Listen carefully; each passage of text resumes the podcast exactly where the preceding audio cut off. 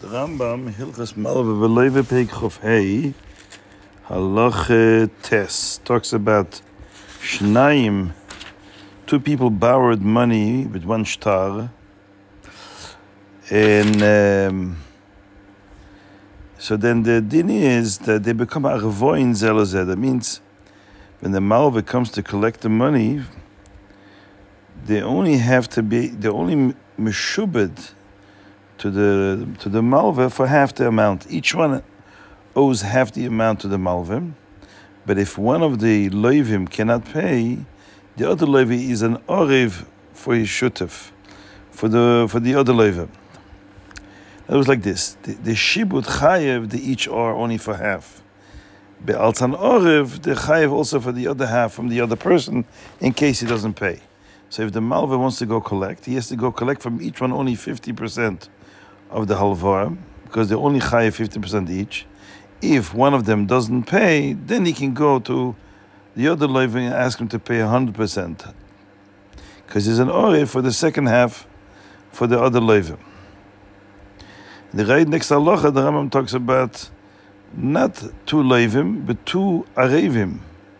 There's one loveh and one malveh, and the loveh borrowed $1,000, and two arevim were orif for this $1,000.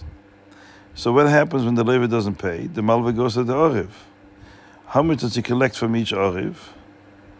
So the Rambam says he can go to anyone he wants. He doesn't have to go to each one and ask them for half of it. Go to one of them, the Ketchila, and just ask for the whole thing from that one orif. And he can go. Or you can go to the other one. He has the option. The malveh has the option to go to either orif and demand that orif paid the whole thing.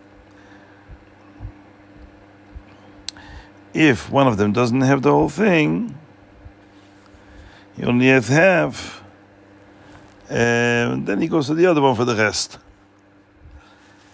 The question is, what is the difference? What's the difference between an arev and a loveh? Why but two arevim don't we say that each meshubet only to half the halvah? Just like we say with two lovehs. So it's interesting. There's a famous Chakirah. The Rebbe talks about it in the sichem, Parshas Vayigash. The infant Arvus. What is the getter of Arvus? Is Arvus something that I make a commitment? I'm committed that if you can't pay, I'll pay for you.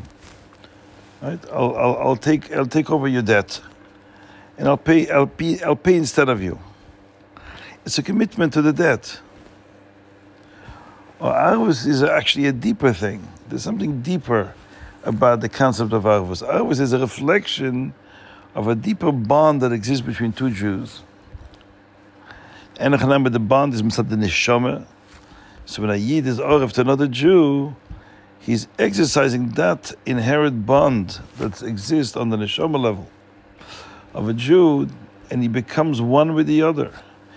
He expresses that inherent bond that makes them together, makes them one.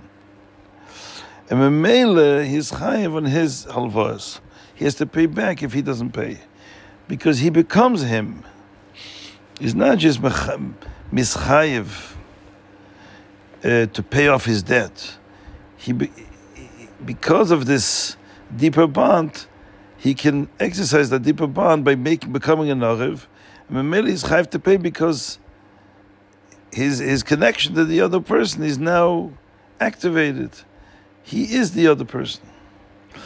So if we say, like the former, the first explanation, that an arev is merely that he's arev to pay for what the other person is chayev, right? It's a commitment, a tactical commitment, that I'll take over his debt and I'll pay for him. Then it really doesn't make sense. Then the two arevim are just like two lovim.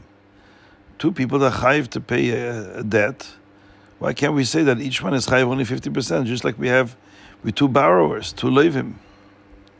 But if arev, the Yisoid of Arvus, is be'emes meyused on the fact that the Yid is be'etzem one with the other, so it's a connection between. So when a person says, I'm arev for you, I'm exercising that inherent bond, then it's not shaykh to say, when two people are arevim, I'm only arev for half the person, only one half, or the left side of the person I'm orif for, and the other guy is orif for the other outside. Arev is but each one is orif for the whole person. That's why in this case, the malveh can come and collect from either one. The Rebbe brings a gevaldige proof that this is really the getter of Arvus. That he becomes one, he's megala, the primus dika connection, and achdus that is between two Jews. Because we see by Yehud, the Gemara says, how do we know Arvus? By momenes. If a person says to another person, to a malveh, a prospective malveh, loan and lend him the money and I'll be an arev. If he doesn't pay, I'll pay. Just saying it, al pidin, he becomes an arev. Where's the marker for that in Torah? And the Gemara says, Ke'avdecha orav is an arev. When Yehuda took arvus for Binyamin, that's the raya that arvus works. Because Yehuda became an arev for Binyamin. Shaila is, what's the shaykhas of Yehuda's arvus and the arvus about momenes? Right, to say that because Yehuda says I'm responsible for Binyamin, I told my father I will bring him back, and this is on me. I make that commitment, right? So then, what is that shaykhus to money? Money is a whole different thing. Somebody makes a commitment to pay off somebody else's debt. What's the raya from Yehuda made a commitment that he'll bring back Binyamin? We're talking about money. We're not talking about his chayvus here. Says the Rebbe, if the Arvus is the pshat, you become him. It means that Yehuda is saying to Yosef, you want to take him, so I should be instead of him. Take me as an avid, not Binyamin. In other words, he said, I bound myself to him, that I will not go back without him. That is the Yisoid of Arvus. Memela, that's the Yisoid of Arvus in Momenes also. And that's why the Gemara brings that as a raya.